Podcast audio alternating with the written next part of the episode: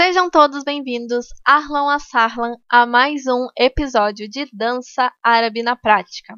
Eu sou Marina Pereto, sou bailarina, coreógrafa e professora de danças árabes, e este podcast tem o objetivo de desmistificar muitos assuntos relacionados à dança árabe. E o episódio de hoje vamos falar de como seus problemas afetam na sua dança. Sabe aquele dia que você não tá muito legal, que você se com comprometeu a se apresentar em algum lugar e teve um problema de, de família e precisa uh, subir no palco, enfim, né? Os nossos problemas nos afetam, né? Afetam diretamente a nossa performance no palco. E quando a gente não tá bem, como que a gente vai fazer o público ficar bem, né? O público sorrir, não é mesmo? Mas como controlar para que todos os dias bons caiam exatamente nos dias que a gente vai subir no palco, né? Ou pior ainda, né? Se eu danço todos os dias, então eu preciso estar tá feliz todos os dias, não é? Na verdade, a lógica, né, é o contrário, né? Como eu não consigo deixar que os que os problemas aconteçam, a gente tem que tentar fazer com que ele não nos afete diretamente, né? Ou diretamente afete a nossa dança. Isso não é uma coisa fácil, né? E porque não é uma tarefa fácil, né? Eu espero que que a gente compreenda, né, que por não ser uma coisa simples, às vezes, uma bailarina que você está assistindo naquele momento pode não estar num dia bom. E igual ela subiu no palco e ela está tentando te fazer sorrir, né? E isso eu estou falando do nosso julgamento, né? Que a gente às vezes olha uma apresentação de dança e a gente não gosta ou por algum motivo não curtiu e às vezes a bailarina não está muito bem, né? E eu acho que a gente tem que ter empatia e ser humano para olhar para isso e entender, né, que tudo bem, né, não vai ser todas as vezes. E mas essa dança, né, que a gente escolheu para dançar, ela precisa da nossa entrega e do nosso sentimento.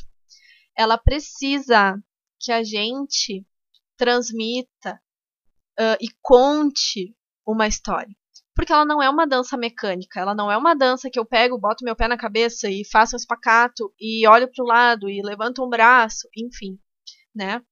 E se tu tá vendo uma dança mecânica e essa pessoa, né, tá, tá dizendo que ela tá fazendo a dança árabe, né?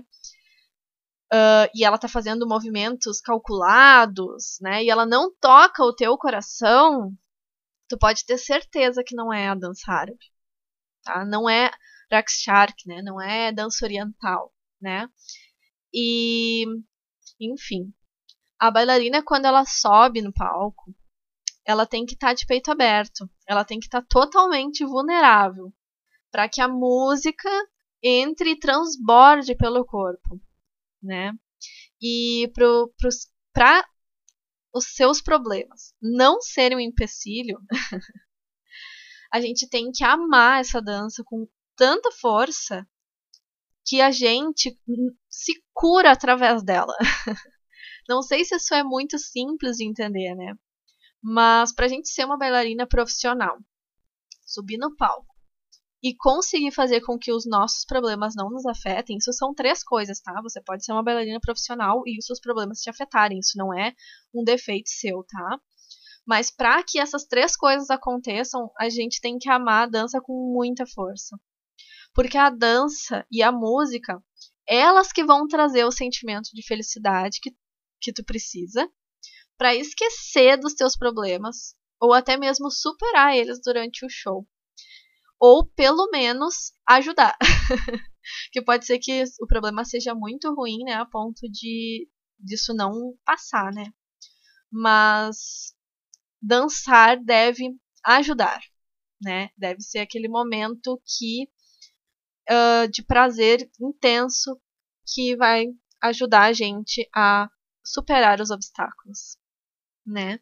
E, enfim, uma pequena reflexão para o seu dia, para que você reflita, né, uh, como é que é a sua relação com a dança.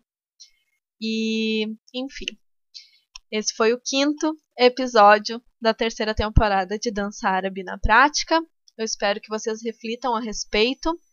E se vocês tiverem perguntas, sugestões, enviem para o meu Instagram, marina.pereto, ou para o meu e-mail, marinapereto.dancer.gmail.com. E um grande beijo no coração de cada um de vocês e espero vocês na próxima semana. Até lá!